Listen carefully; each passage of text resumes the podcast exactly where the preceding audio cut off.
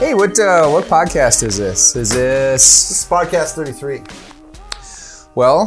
What are we doing today? Uh, well, today we're going to watch the Twins a little bit while we talk. Do you mean 2019 Central Division Champion That's Twins? the one, the one that happened last night. All right. Yeah, look at you came prepared. Whoops. I didn't. Yeah. So today we we uh, we thought it'd be fun to like kind of watch a game while we talk a little bit. Oh, is he going gunning him out the plate? Got him. Oh, challenge that. Yep. Let's see. He might have got his hand in there. Let's see. Let's see Castro's reaction. Oh, Smeltzer's not happy. Stuff. Oh, what's he doing? Is he laughing or he get some poked in the eye? He got poked in the eye yeah, with the because he got tagged out. right.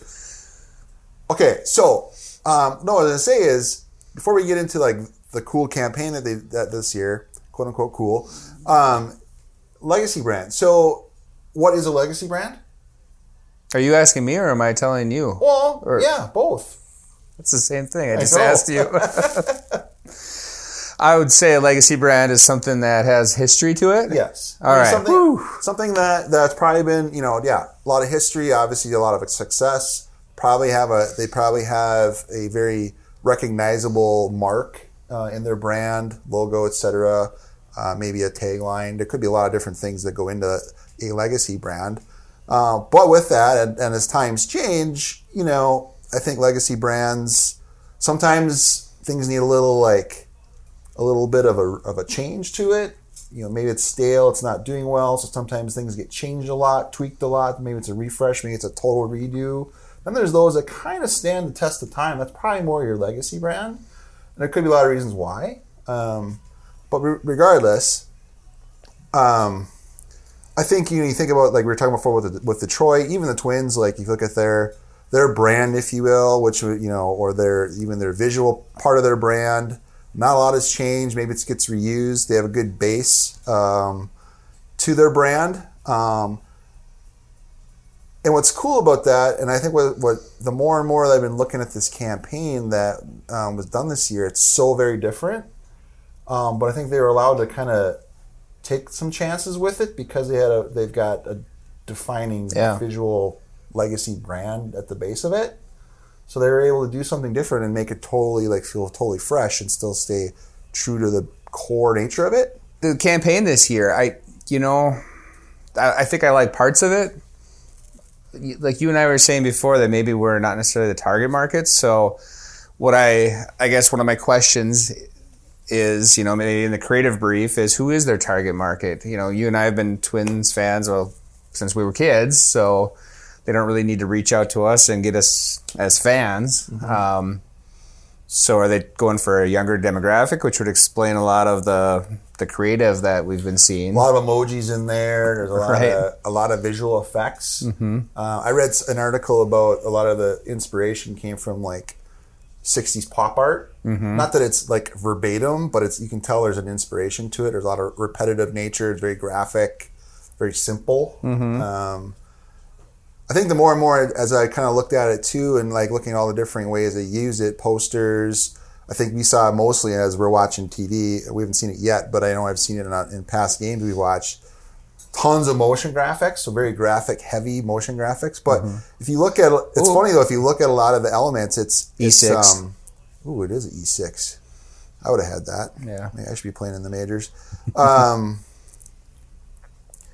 but one thing I did notice that there's a lot of texture to it. So Mm-hmm. if you think about it, you, you strip down to more of an art an art level from a more of a visual standpoint.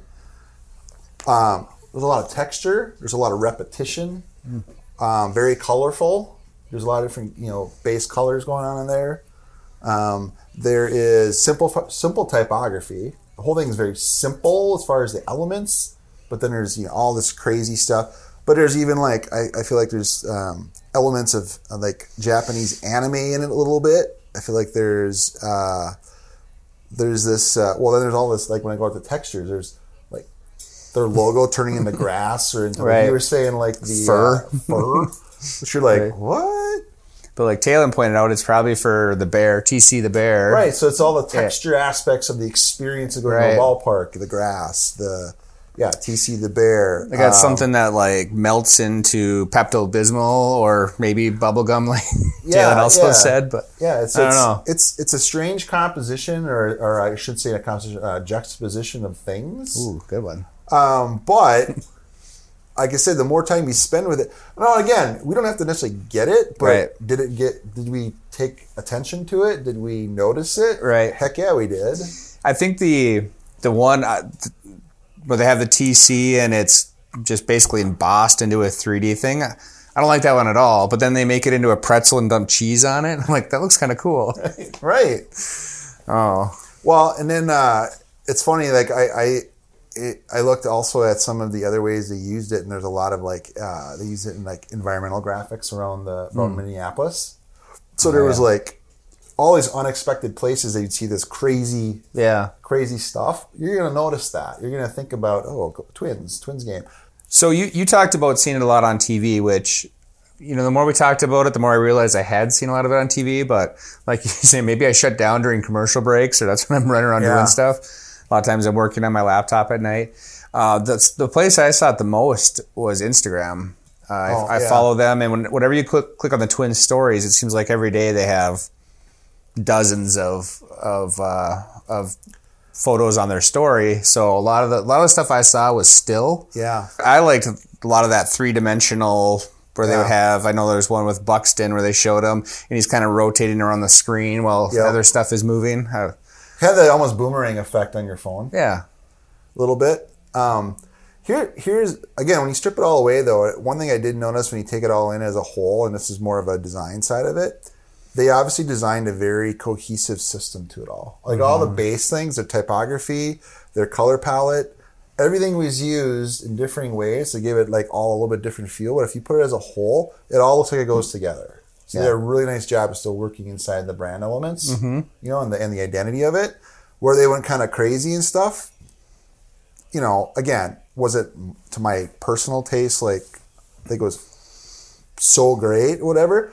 No, but again, like you said, the target audience thing. I don't know if I, you know, because I think it did was supposed to appeal a little bit younger, younger crowd. And if you look at all the elements involved, it is more of that mobile culture. I think you know that we're in now. Um, a lot of different little things, you know, um, effects and things that, that you would see in other maybe other uh, you know digital media, etc. So.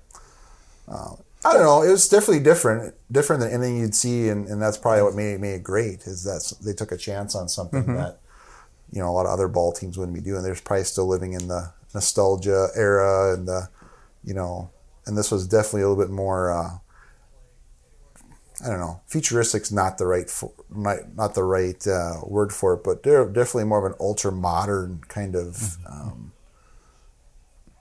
way of thinking and, and in the way they delivered it. So Well, and the, what you were saying earlier is we might not be the target market for this campaign, but at the same time, when I'm watching a game, it didn't distract from it from me, or I didn't go out of my way to think, "What is that?" Right. Well, anyways, congratulations to the twins. Right? Thanks, Jeff. And uh, yeah, 33 in the books. See you later.